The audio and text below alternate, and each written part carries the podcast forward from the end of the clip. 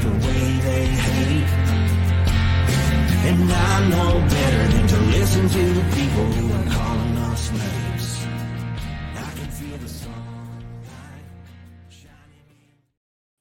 Well, good morning, everyone. My name is Brian, and today is Thursday, August tenth, twenty twenty-three, and this is episode four eighty-nine of the Lots Project Podcast, a daily look inside our journey to live outside the systems of control. And it's another Coffee with Brian Thursday morning, daily morning chat. How we doing today? Morning, Pip. Good morning, Gingerbread Farms. Both here uh, rolling in before the show started, and then it looks like Kyle. Kyle, the Backwoods Butcher, decided to get out of bed. I don't know if he got a new phone or a new alarm clock or something like that, but uh, made it on time today. Made it on time. Canadian Farmstead, how we doing? Good morning to you. Good morning. Good morning. Ah, what are we talking about today? Let's uh, let's talk about Comfrey. We're going to talk a little bit about Comfrey, and uh, that should fill up at least, at least, uh, yeah. the second half of the show. Uh, we'll get to that after we do the perfect cup question and uh, and the lots of history. Pip's got a good one. A lot of treaty, treaty, treaty to uh, to start the to the start the history segment. And um, so, yeah, we'll get to that. Uh, what do I have in the cup today? Today we got uh, F T O Blonde Espresso.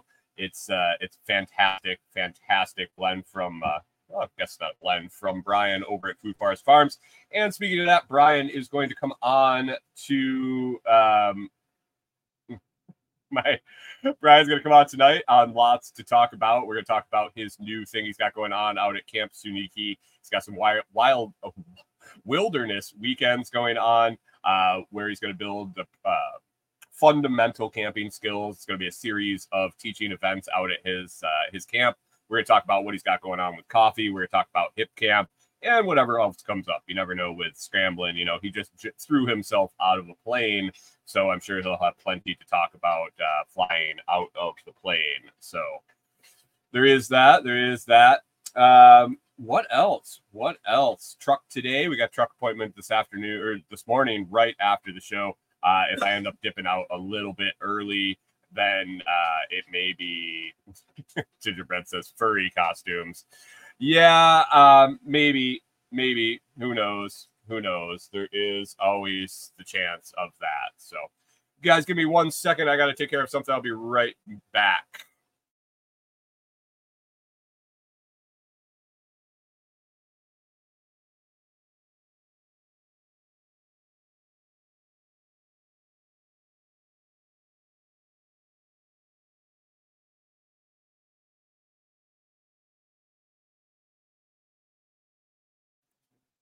All right. Sorry about that. Good morning, K-Bonk. How's it going? You showed up at the beginning today instead of the end. That's always a good thing. Sorry, guys. I got uh, some sinus stuff going on today. My ears are all plugged, so that's always fun when you're trying to talk into a mic. Um, said I look so professional. Backwoods says I look so professional in my pause photo. Um, yeah, yeah, sure, sure.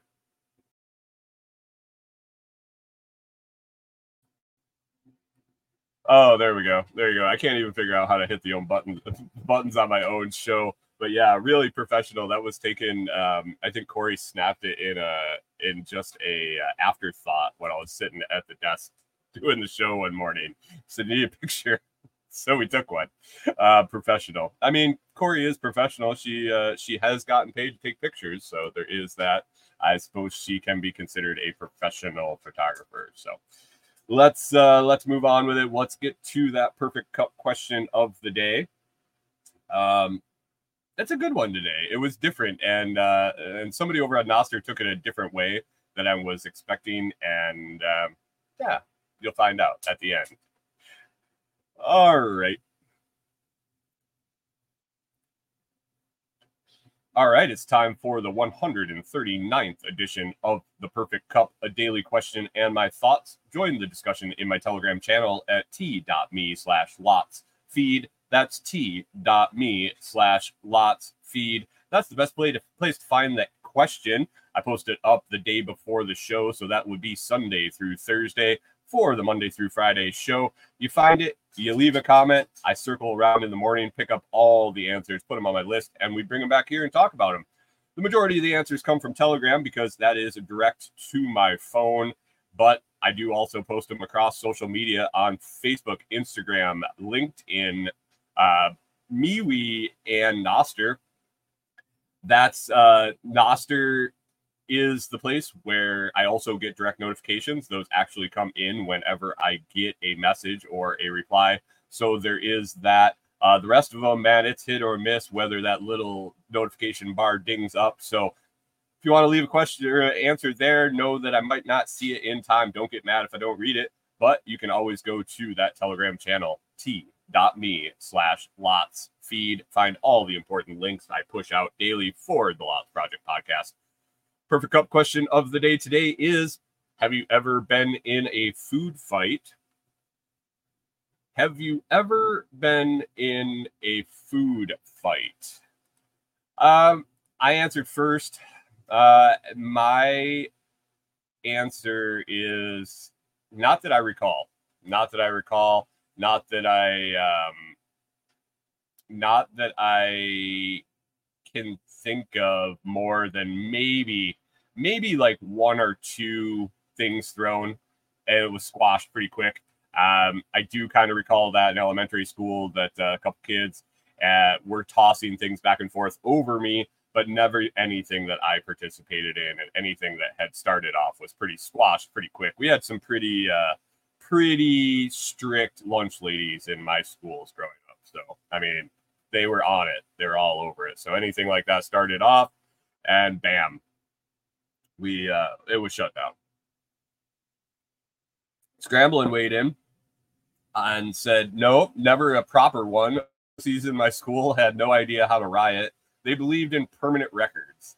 Oh, we're going to get that on your permanent record. Don't you start a food fight. It'll end up on your permanent record. I wish I could get a copy of my permanent record. Maybe I still can. Who knows? Who knows? Uh, Blueberry, Texas says, uh, not that I can remember. Golden Cricket says, oh yeah, at summer camp. Summer camp seems to be a place where that happens quite a bit. A uh, little lax, um, little lax. Plugsy's right there. Kyle's wondering where Plugsy is. Uh, she says, summer camp, I was starting it and I was the staff. Good times. Yeah, that seemed to be more like a summer camp kind of thing where the staff was usually either former campers or young adults. Um, yeah, thinks it thinks it's more fun. James over at Gingerbread Farm says, not that I can recall. Pip says, technically, yes. mid nineties, we, uh, four to six kids, tried Double Dare stunts. Oh, Double Dare. I just saw, I just saw, um, was those one of those trip down memory lane, um, trip down memory lane, uh, Facebook posts or TikToks or something where it had a bunch of pictures from when you may have been a kid. And Double Dare was on there, and they had the big nose with the snot all over it, and you uh, they had to go up in the nose and find the flag. Yeah, yeah, definitely remembered that one. Um, but Pip says uh, they tried Double Dare stunts, including catching wet spaghetti noodles in a strainer mounted to a hard hat. Huh. Nice. Nice. Um... Canadian Farmstead says, no wasting food always felt weird to me. Kyle, the Backwoods Butcher, weighed in, says, when I was a kid, we'd go to this campground that had a food fight every week for the kids. Everyone would sit at a bunch of picnic tables in a line, and the kitchen mixed up spaghetti, oatmeal, food coloring together, and when they said go, all hell broke loose. Yeah, I mean, that sounds kind of fun, but is it is a planned event really the way to go with a food fight, with a food fight at all? Um, Worm weighed in and said, yes, the last day of school when I was in third or fourth grade, we had kind of a picnic on the playground. It devolved into a pretty epic food fight, kids and teachers going at it. Kids and teachers, that that could have been fun. That could have been fun. Uh, then those were the answers I picked up over at the Telegram channel. Over on Nostr, Hiker Brian weighed in and said, uh, yes. Thanks for the details. Thanks for the details. Appreciate it. Thanks for answering regardless. Another one that um, that made me think for a second. It made me stop and think for just one second. Joshua Dennis over on Nostr weighed in and said, the real fight right now is to get real food. And I believe, let me look real quick. Um, I thought there was another one. No, somebody must have uh, dropped it. Oh, no, here it is. Jacob. Jacob on Nostr said, there were many fighting for food during COVID hype. This is the whole reason my gardening and permaculture endeavors were kicked into high gear. So, yeah, two people over on Nostr kind of went the route of, um, man, we're fighting for food right now, especially when you start defining food and uh, realizing that a lot of the stuff that uh, you can get your hands on shouldn't be classified as food. But anyway, anyway. That took it a little different direction, uh, fighting for food instead of with food. Uh, Backwoods uh, Backwoods weighed in and was wondering where Plugsy was.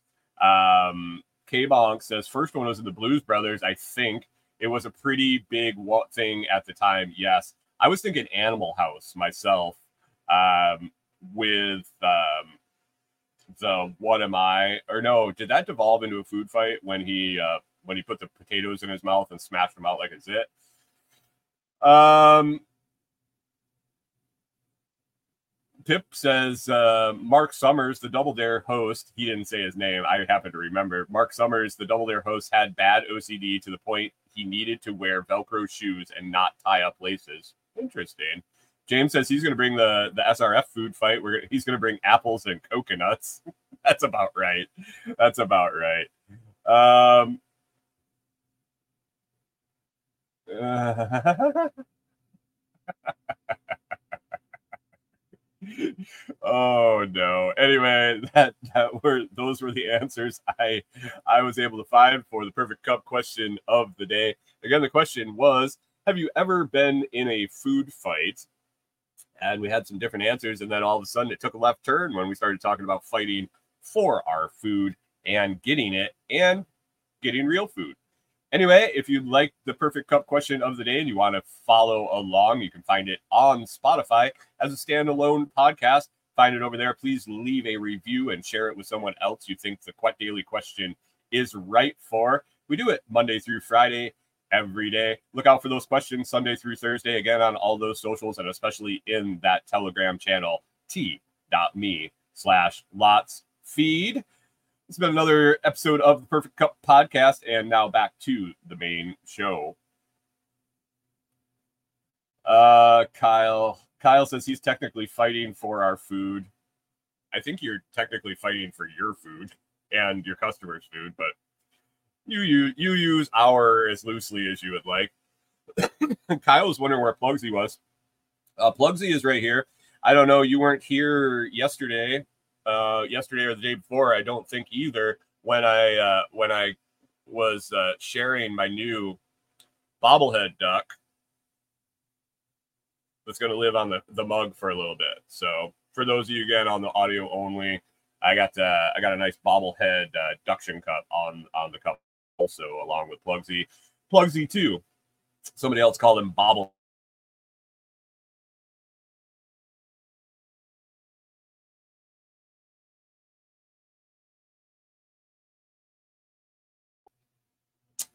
Ah. Thunderstorms, guys. Thunderstorms rolling through last night. Heavy thunderstorms. We got pretty thick cloud cover this morning. I'm not sure how the how the um how the signal will hold out today. It looks like we've dropped once at least and probably blipped up a bunch because signal doesn't seem that strong this morning for sure. It was a uh, it was definitely a boomer about uh, what was that, midnight last night? I think I woke up, thunder crack, and woke up and it was on top of us. Lots of crazy, crazy storms here lately for sure. Backwoods Butcher says I should name him Michael J. Duck. Dude, you need to get some more coffee in you before you start suggesting stuff like that. Anyway, let's get to that history segment. We'll roll with the history segment and then get into talking about Comfrey and uh, what we got going on with that. So, here we go. All right, everyone. It's time for another another edition of Lots of History today for August tenth, twenty twenty-three. Prepared by Pip, as always. Pip is over at duction cups dot com. These awesome little ducks I have on my cup and everywhere else. If you're a Jeeper, you know what Duck Duck Jeep is. If you if you aren't, and you like little ducks, and you like to stick them around and, and make people smile and all sorts of fun stuff, check out duction cups dot com slash lots. Here we go with Pip's history segment, Lots of History. August tenth, hello humans, happy happy Friday Eve, and let me throw some treaties at you real quick. fourteen ninety-four, the Treaty of Torcellus. fifteen twenty-nine, the Treaty of Zaragoza. fifteen eighty-five, the Treaty of Nonsuch. sixteen forty-one, the Treaty of London. And nineteen oh five, the Treaty of Portsmouth. Anyway, treat yourself well and others well. Er, er, um, uh, let's just say lots of history. What was going on there, buddy? Were you all right? This day, August tenth, fifteen nineteen, Ferdinand Magellan's five ships set sail from Seville to circumnavigate the globe. The boss, second in command, Juan Sebastian Elcano, will complete the expedition after Magellan's death in the Philippines. Backstory: after having his proposed expeditions in the Spice Islands and Mollusca, besides New Guinea, beside New Guinea, Moluc- Moluccas, besides New Guinea, repeatedly rejected by King Manuel the First of Portugal, Magellan renounced his Portuguese nationality and turned to Charles the First, the young king of Spain. If you can't get what you want from mom, just ask dad. Magellan instead proposed to seek a southwestern passage around the South America to reach the Spice Islands by a western route, a feat never before accomplished. King Manuel saw all of this as an insult and did everything in his power to disrupt Magellan's arrangements for the voyage. The Portuguese king allegedly ordered that Magellan's properties be vandalized It as if was the coat of arms of the Magellan displayed at the family house's facade of Sabrosa, his family town, and may have even requested the assassination of the navigator. When Magellan eventually sailed to the open seas in August fifteen nineteen, a Portuguese fleet was sent after him, though it failed to capture him. Pip's notes: following a winter, the fleet resumed their search for the passage to the Pacific in October of fifteen twenty, Three days later, they found a bay which eventually led them to a strait now known as the Strait of Magellan, which allowed them passage through to the Pacific. This day, August tenth, nineteen oh four, Russo-Japanese War, the Battle of the Yellow Sea between the Russians and the Japanese battleship fleets takes place. A major naval battle of the Russo-Japanese War fought on tenth of August, nineteen oh four, the battle foiled an attempt by the Russian fleet at the Port Arthur to break out and form up with the Vladivostok squadron, forcing them to return to port. Four days later, the Battle of Ulsan similarly ended the Vladivostok group's sortie, forcing them both fleets to remain at anchor. Pip's notes: what does New Hampshire have to do with this war? New Hampshire. This day, August tenth, nineteen oh five, Russo-Japanese War. Peace negotiations begin in Portsmouth, New Hampshire. Wait, I think his comment was for this one. The base is famous for being the site of the nineteen oh five signing of the Treaty of Portsmouth, which ended the Russo-Japanese War. Though U S President Theodore Roosevelt orchestrated the peace conference that brought the Russian and Japanese diplomats to Portsmouth, and the Navy and the shipyard, he never came to Portsmouth, relying on the Navy and people of New Hampshire as the host. Roosevelt won the nineteen oh six Nobel Peace Prize for his diplomacy in bringing about an end to the war. Huh. This day, August tenth, nineteen forty-eight, Candid Camera makes its television debut after being on radio for a year as Candid Microphone. I was going to say, how the hell was Candid Camera on the radio? Versions of the show appeared on television from nineteen forty-eight until twenty fourteen. Pip's notes: yeah, twenty fourteen, by then the YouTube thing was a decade old and people started posting their own videos instead of sending the clips off to a T V show. This day, August tenth, nineteen sixty-one, Vietnam War, the U S Army begins Operation Ranch Hand, spraying an estimated twenty million gallons of defoliants and herbicides over rural areas of South Vietnam in an attempt to deprive the Viet Cong of food and vegetation cover. we would never ruin somebody's food source for an end goal, would we?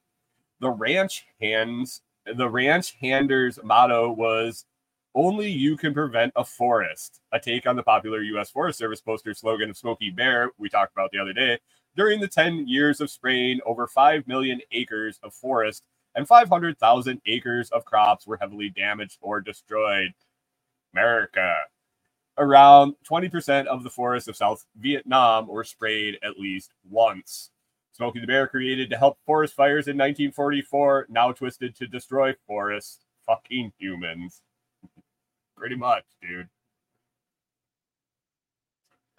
This day, August tenth, nineteen eighty-one, the murder of Adam Walsh. The head of John Walsh's son is found. This inspires the creation of the television series America's Most Wanted and the National Center for Missing and Exploited Children. An American child who was abducted from a Sears department store at the Hollywood Mall in Hollywood, Florida on July twenty-seventh, nineteen eighty-one.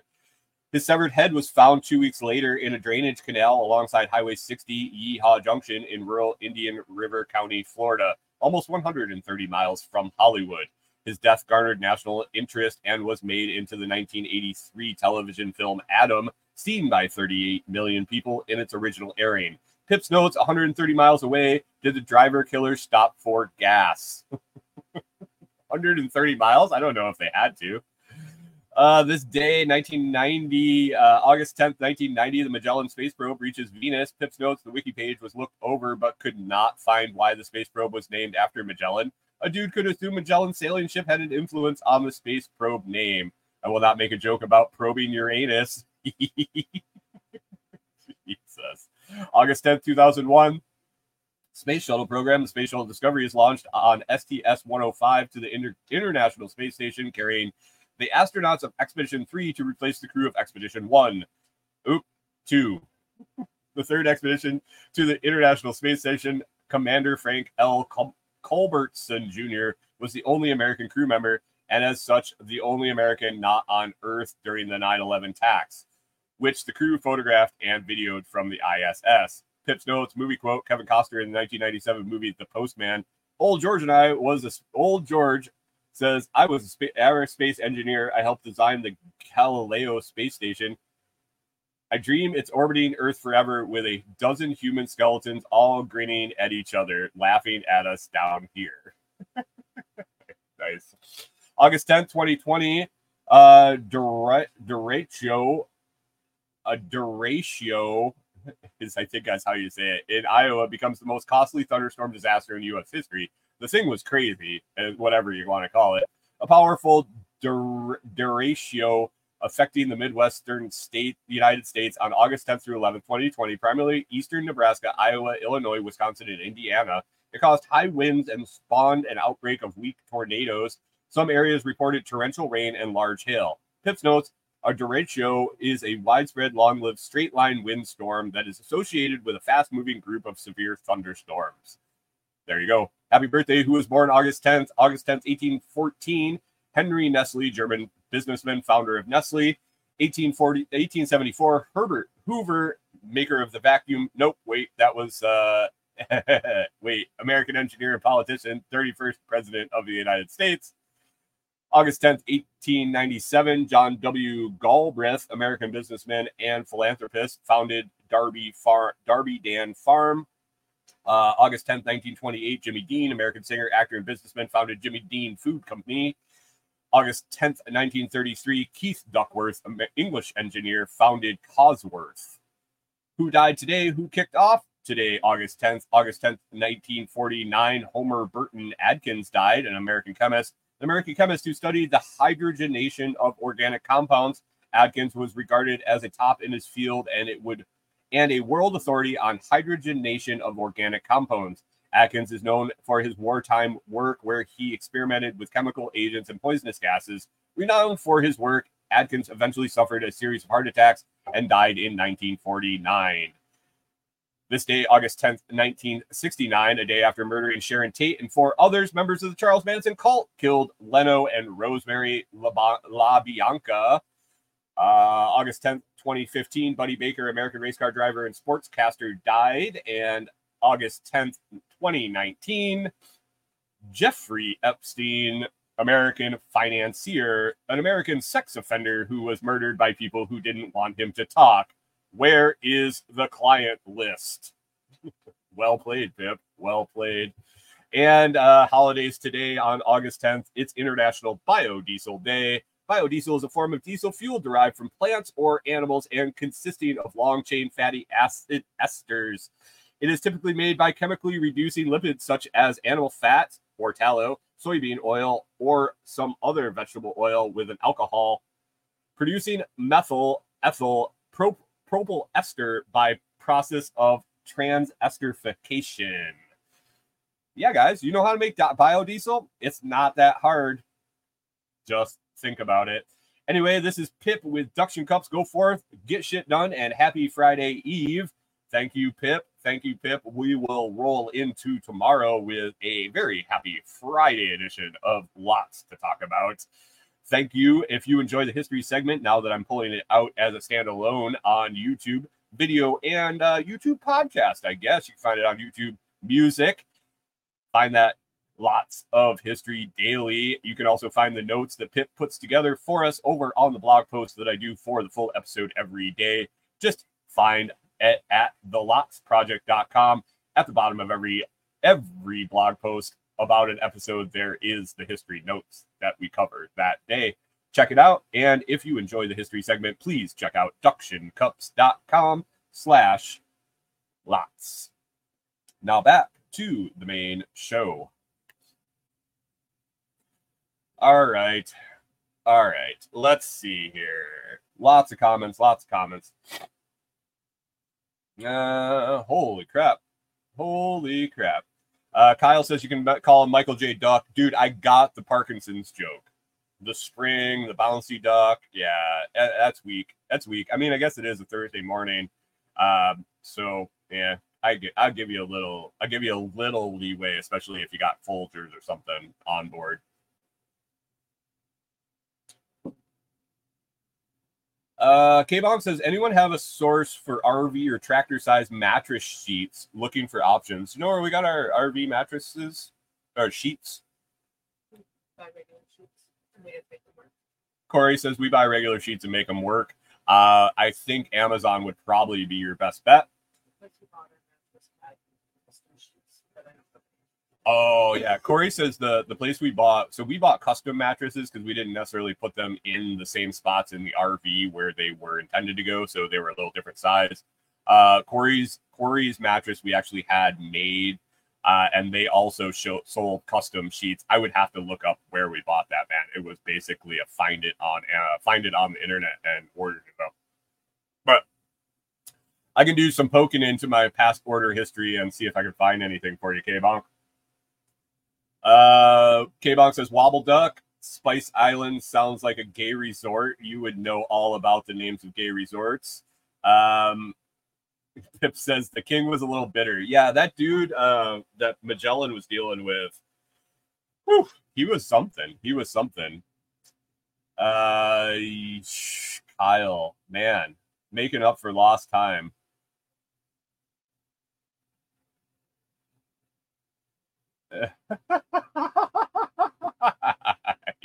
Jesus. Oh, anyway, let's get on with it. Let's get on with it. Um,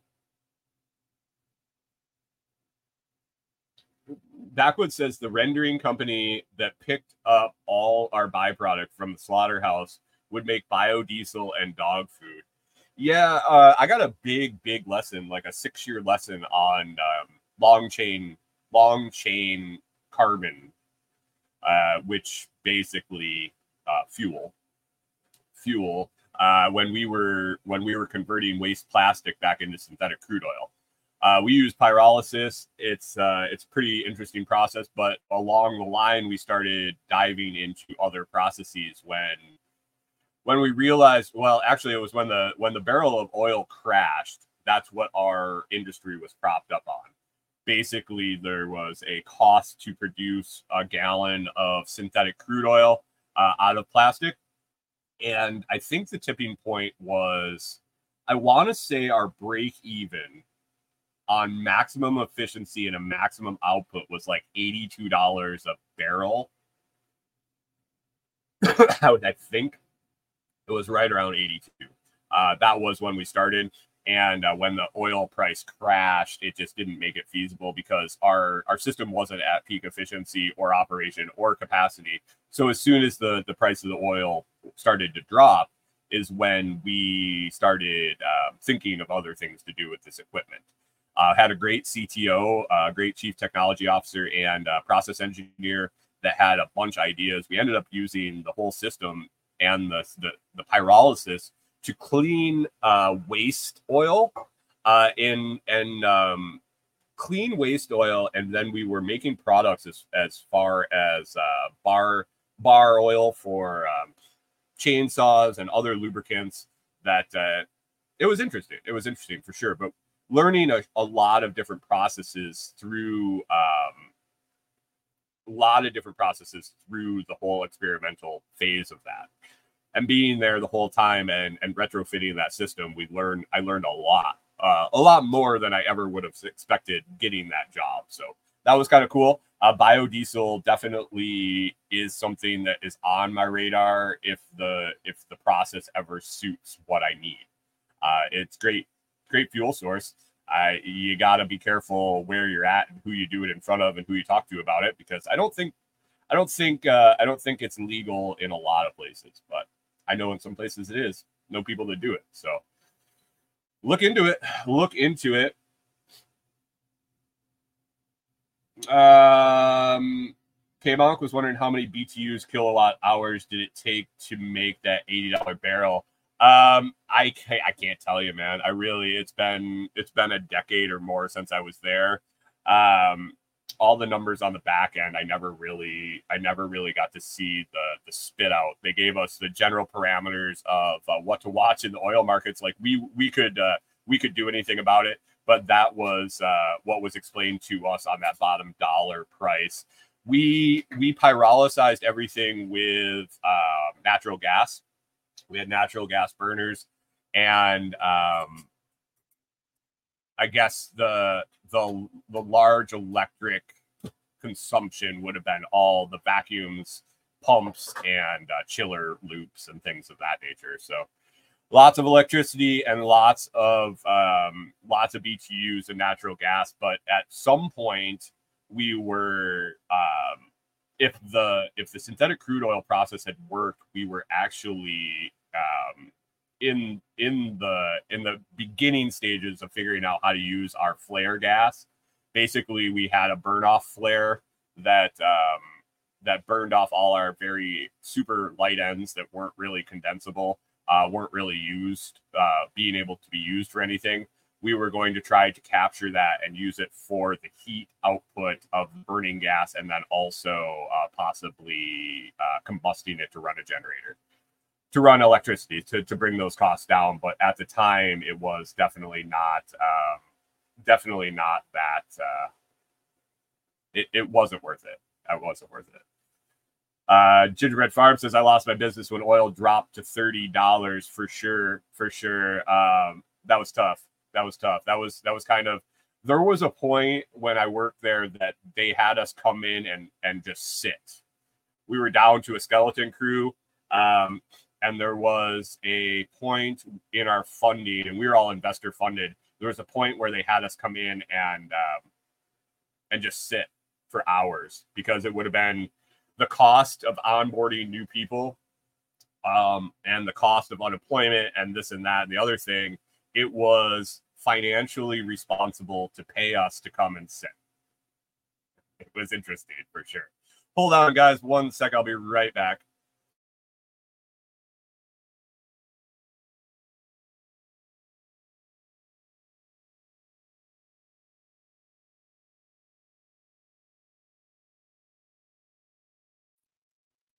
All right. Sorry. Sorry, man. It's, um, hmm. yeah, it's an interesting morning here. Um, James Gingerbread Farm says, uh, most oil wells run on the gas flare. Yeah. The, the gas flare is definitely something that, um, should be explored for energy cons- consumption. I know I got excited when I, I started reading a lot about people, um, running mining rigs off of uh, oil well gas flares. I, it always sat weird with me. It didn't sit right with me that we were a quote unquote recycling company. Um, basically, we were taking plastic uh, film. We were taking plastic films. We were taking like our our um, golden goose for product was uh, like grocery bags, like um, the thin the thin plastic grocery bags. That was our best deal. Um, there was different amounts of oil depending on the type of plastic and the density of the plastic. We would break it all down and then densify it into a, a specific consistent density so that it would pyrolyze consistently. So I don't know. That's probably uh, probably more than anyone wants to hear about pyrolysis while they're drinking their coffee in the morning. But uh, there you go. There you go. Uh, James had uh, five oil tankers and nine drivers. K-Bonk was wondering what business he had. Yeah, he had a he had a something rolling, man, out there in, I think you're in North Dakota, right?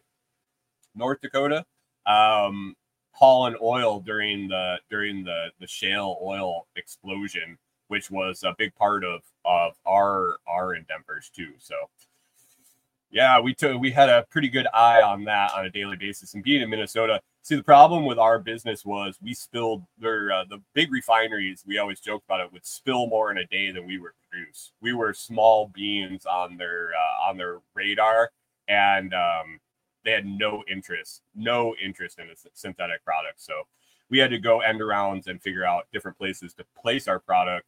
And then with the crashing of the oil and the, the difficulty placing the synthetic crude oil, we um, we had to shut her down, had to shut her down. Well, it wasn't my choice. It wasn't my choice.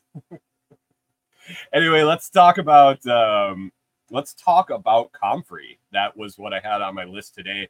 Talk about Comfrey for a while and also mention that business in a box that we have. Uh, Comfrey is something that I, um, mm, oh, James was out in the Bakken oil field in uh, Three Forks. Yeah. Yeah. Bakken. Mm-hmm. Heard that name quite a bit. Comfrey, about the time that uh, we were wrapping things up in uh, at that uh, at that synthetic crude oil production facility, uh, re- kind of Kind of, yeah. About the time, about the time things started going sideways. That would have been about when I got into Comfrey.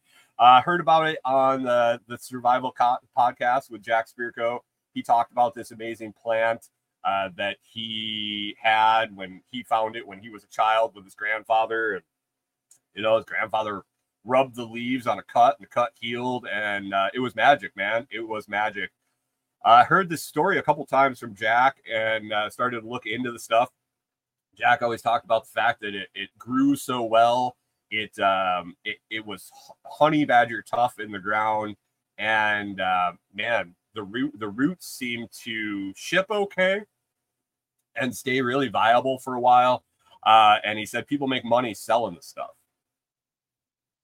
And when you tell me about a magic plant that goes in the ground that uh, that propagates itself very easily, doesn't like to die because we had pretty harsh conditions there in Minnesota, uh, and that, you know, I can make money off it. It grows money, man. That really piques my interest. You know, you have to you have to be wary of the magic beans. Uh, old Jack, he got his magic beans and his beanstalk, but uh, man, this guy was ta- talking about a plant that uh, that there were a lot of uses for. Not only was it good at healing cuts, and um, you know, one of the the old names for comfrey is nip bone. The reason is it'll put your bone back together. Uh, we're not making medical claims here on the Lots Project podcast. Um, this is not a this is not a, a medical show by any means, but you know, I will tell you, I've used the stuff to heal cuts and scrapes. I've used it to, to uh, make sprains feel better quicker, um you know, sore joints, things like that. It, there's something to it. There's something to it. Uh, the F D A has uh, said no, no, no. Don't use comfrey. It is bad for your liver. Uh, man, if you really look into it, it turns out they gave some rats like forty bushels of uh, comfrey leaves over a short period of time. I don't know if the numbers are exact, but it was a low. It was a it was a boatload of leaves, and they experienced some uh, liver damage, some liver spotting, Uh, so can't have it. Can't have it. Uh, we're going to test it with more than any human could possibly consume in any short period of time, and uh, and then tell you it's going to make you sick. No shit. Um, it's weird because maybe there's pharmaceuticals, maybe there's um, mm, Canadian Farm says I thought the F D A approved it topically. They might have. They might have approved it topically, uh, but not uh, internally. But the topically, I don't think, can cause the liver damage. I don't think anything's going to cause the liver damage after actually reading in and doing the math on what they actually fed those rats. But anyway, anyway, I started looking into this stuff, and I said, okay, I got thirty-five acres. That's thirty-five acres. I, I'm going to get a few of these plants. Uh, Jack had a recommended a source for comfrey. I ordered from his source. It was a shit show, man. Like, the guy is so busy that uh, it's basically like, place your order and we'll get to it when we get to it. Uh, we will ship it out when I get a chance. Um, we're kind of behind. Maybe we have it. Maybe we don't. This and that. I realized after I started growing it, getting into the business and getting into harvesting and selling, I understand why why he was saying that. Um, it's not difficult. It's not difficult to figure out. But it, it does take some planning when you're uh, when you're planning a business, and especially the size of his when he's getting recommended on a podcast that goes out to two hundred fifty thousand people a day. You might run run short on uh, on product, but anyway, I ordered up uh, enough to to put in a single row. We put it in, and um, I think we put that in towards the fall. I want to say is when we got that got that order in. We put it in along our garden. It came back. Uh, the the the plant itself is pretty. Uh, I I am a big fan of the plant for around the house, uh, around the outside of the house, not around like the inside of the house. I um um I really like it. People in Minnesota used uh, hostas a lot, other wide leaf, uh, wide broadleaf plants. I really like the comfrey around the outside of the house uh, for ornamentals. It puts out a really big, broad leaf. I, uh, I, here, let me re re uh, rewind a little bit. So comfrey, comfrey can be both very invasive or sterile. Weird. What are you talking about? Um, the native version of comfrey in the United States is very invasive. Canada, North America, I guess, in general, uh, it's very invasive. It will spread like crazy. You will plant it. Ask Toolman Tim what happened to his uh, planting or his planter garden when he uh, put some put some uh, put some wild comfrey in there. It'll spread like crazy. There's strains of comfrey. Bocking number four, Bocking fourteen is what they're called. Um, they were developed. They are sterile. They are only propagated through root cuttings, crown cuttings. Uh, live samples of the of the plant itself. So you can put it in. The only place it's going to spread is where those roots can reach. Now, I'm not going to say the plant doesn't get enormous uh, over time, or if you propagate it, if you use it to make money, if you use it to split. Um, I'll talk about that in just a minute, but uh, it will get big. It will get big. But the Bocking four that I sold wasn't invasive. It wasn't going to spread. It wasn't going to, you weren't going to put it in, um, it wasn't going to, you weren't going to put it in the garden and it was going to take over your garden. Uh, you weren't going to put it in a food forest in between rows of trees and it was going to overtake everything. Uh, that was the advantage of the Bocking four and Bocking fourteen. There were several other ones, but from my research, Bocking four, um, Bocking four, is um is the best. K-Bonk asks, it's no feedstock, I assume. No, we uh, we fed it to our rabbits, we fed it to our chickens, and that was one of the advantages of Bocking four over Bocking fourteen was the taste is more palatable to a wider variety of animals. Uh, they, through studies, Bocking fourteen and Bocking four have been, both been presented to different Uh, species of animals, and they will prefer Bocking four over fourteen. Uh, it has a wider leaf. It has uh, some other characteristics. I believe that it has a little bit more of the lanolin content in it from my digging in. No dead, solid scientific proof of that, but just from uh, others' experiences and uh, and notes and, and stuff like that. So I went with Bocking four, got that going. I got it going on my hill, um, and we had probably two dozen plants. We went a season with that. Uh, we let them get established a little bit. Through that season, we uh, chop and drop the leaves, which is something else that it's great for, is fertilizer for your soil. Uh, one thing about comfrey, the way it grows, they have a huge taproot. Taproot goes extremely far down in the soil, extremely straight down. Um, the reason this is important is it's called a dynamic accumulator. Uh, this taproot that goes super far down in the ground will bring up all the minerals and um, and good stuff, all the stuff, all the stuff that um, that can't that gets that that gets consumed by the other plants with their roots. So the plant's roots comes down. If you're looking at the the screen, they come down. Say they come down a foot. Uh, comfrey goes and drills straight down. It gets all the stuff that's down in that soil, all the, the minerals that are hard to reach, all the different uh, all the different elements that, that those plants need to thrive. It pulls them from um, it pulls them from that soil deep down. It also pulls water from that soil deep down. There were seasons, I ended up with a whole field of this stuff. I shouldn't say field. It was three significant rows of it. I had, I ended up with like two hundred plants on the property uh, that we used for production. Uh, but it was all over the property anyway. One year we had what was considered a drought. Like our garden was brown. Our, our, our yard was brown. I think we literally uh, mowed the grass two or three times the whole year. Didn't need it. Not because we didn't mow, just because it didn't need it. Our comfrey was bright green and thriving, like full green, huge plants. And it was because that taproot was able to get down below the water table and, and, and get that water that the other plants weren't, because the top layers of soil were so arid. Um, Pip says uh, he grew three comfrey plants from seed. Could not tell you what type of comfrey it was. I will guarantee you it was wild comfrey for sure. Um, You, there are no seeds on Bocking four, Bocking fourteen. Uh, it's got to be that wild, uh, natural comfrey from the U S.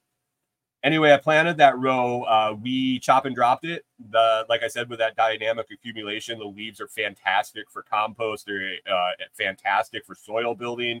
Uh, right there on top of the soil where it's growing. Uh, that's why people love them for food forests, things like that. Like I said, in between rows of trees, you are basically growing a plant that is harvesting the nutrients from way down in the soil, right below your trees, that your trees can't get, bringing it up, storing it in those leaves. You chop those leaves off, drop them down, and they go into the soil where it's now uh, available for that tree. The plant itself, you can cut it off as many times as you want during the season to an inch or two above the ground. Like literally chop off all the leaves and you go, oh my God, my plant's going to die. And in two weeks, it's back.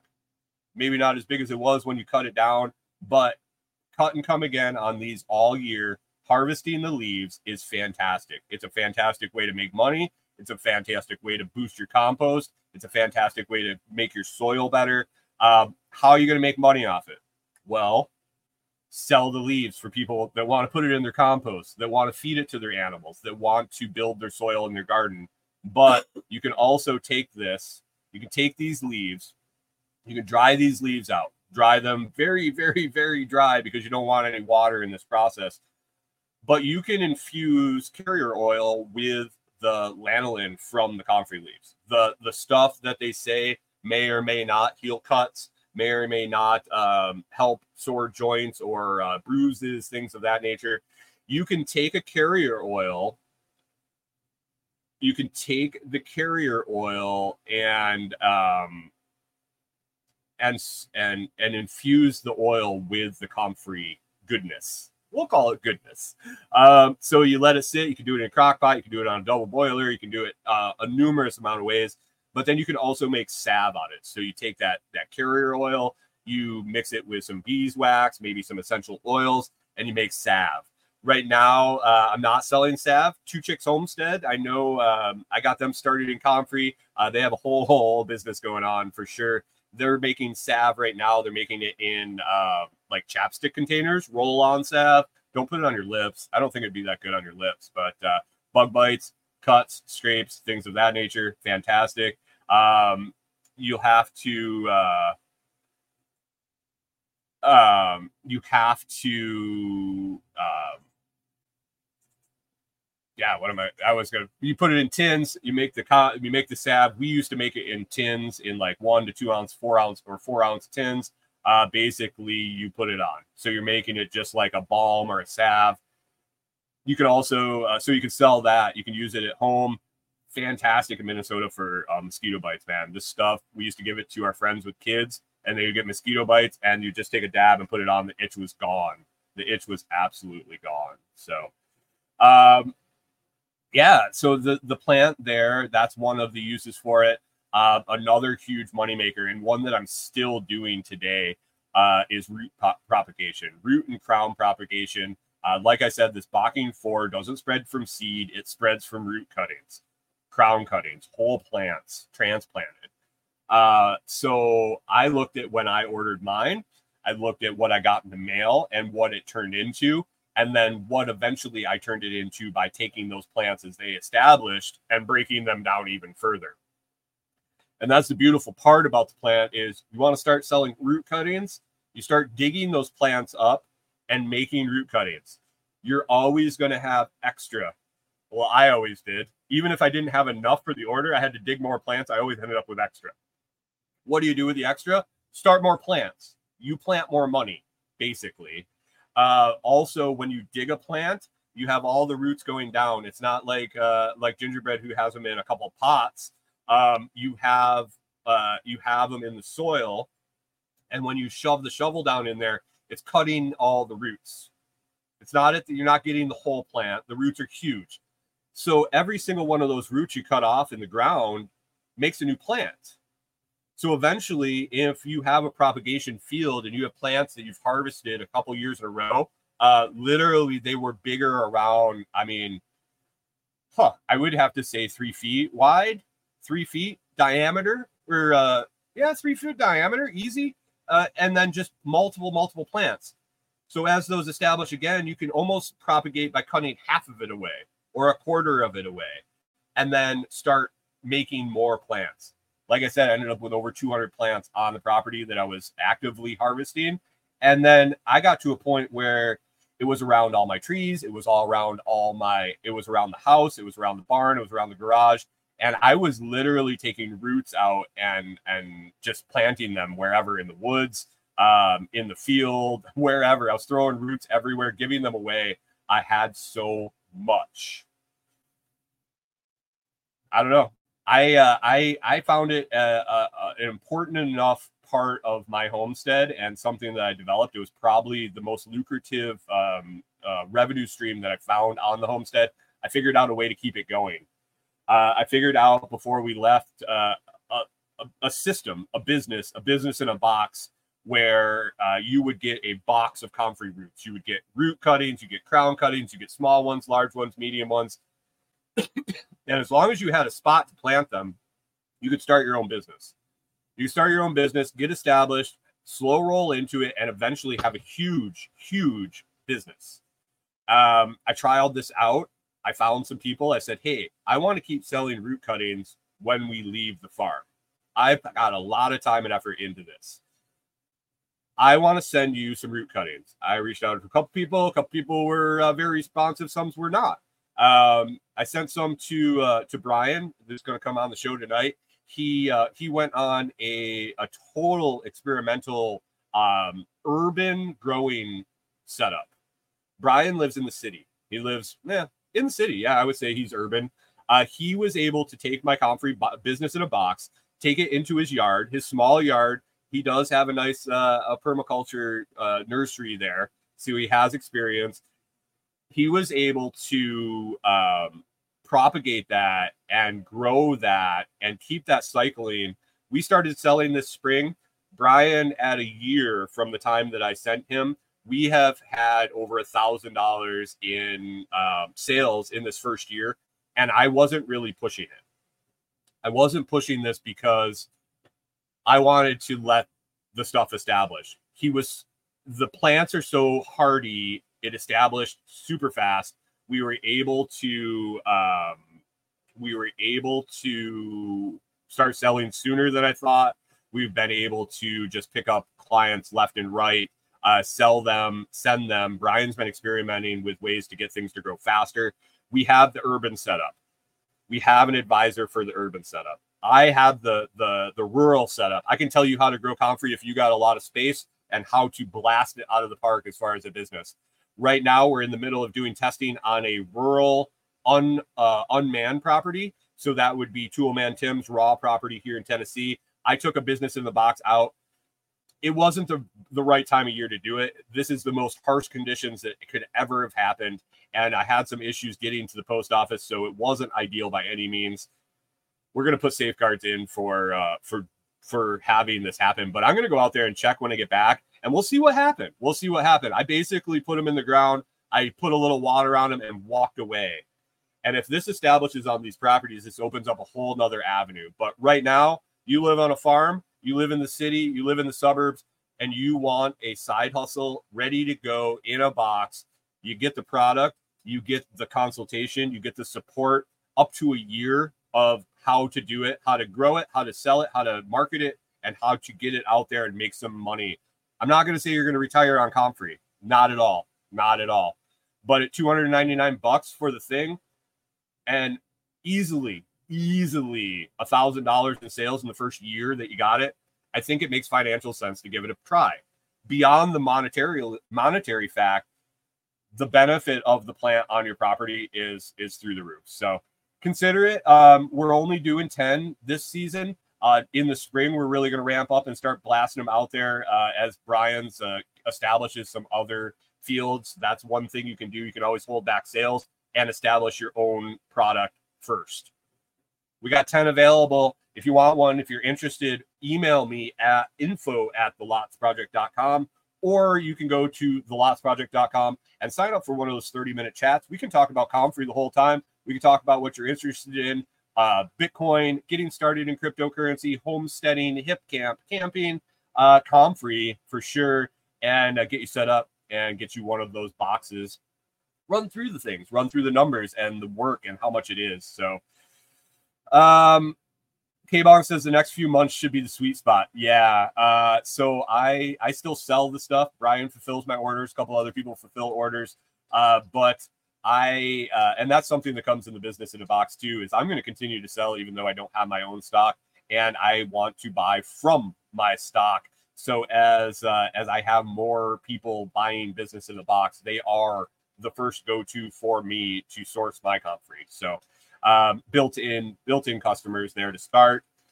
Next few months for sure. My comfrey orders bumped um, bumped in the last couple of weeks, and it's a cycle that I saw when I sold it all year uh, for before we left the farm. Dead of summer's tough. Get oracle in spring, fall, and winter, especially uh, in places that you can still dig and uh, and get it shipped out. Man, uh, that's it's that's the go time. You make all your money in that time. So, uh, yeah, the next couple of months is coming up. Get that stuff, um, get that stuff out there for sure. Uh, K-Bong says he'd like to try some graded in the New York, New York uh, state woods, dude. Um, yeah, send me a message. Send me a message. We'll figure it out. We'll get you some comfrey going in those woods.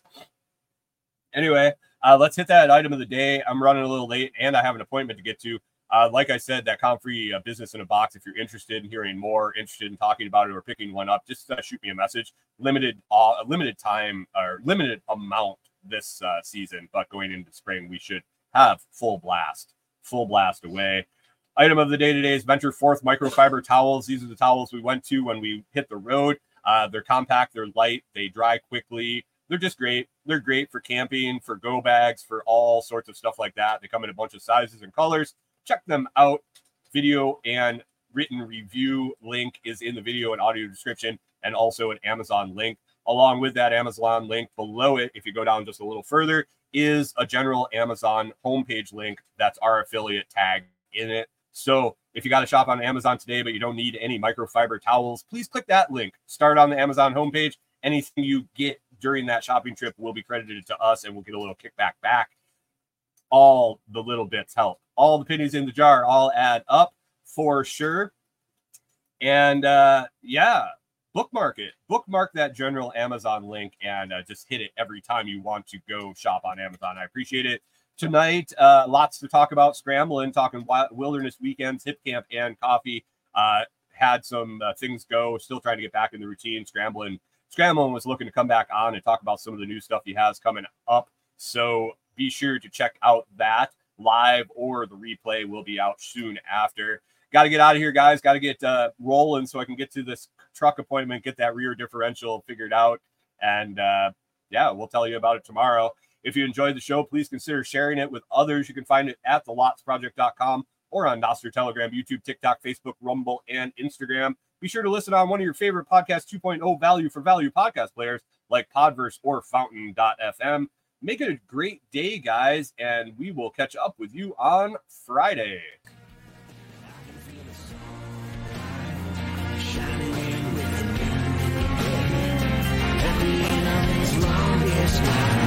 I can see the light. I can feel the sun.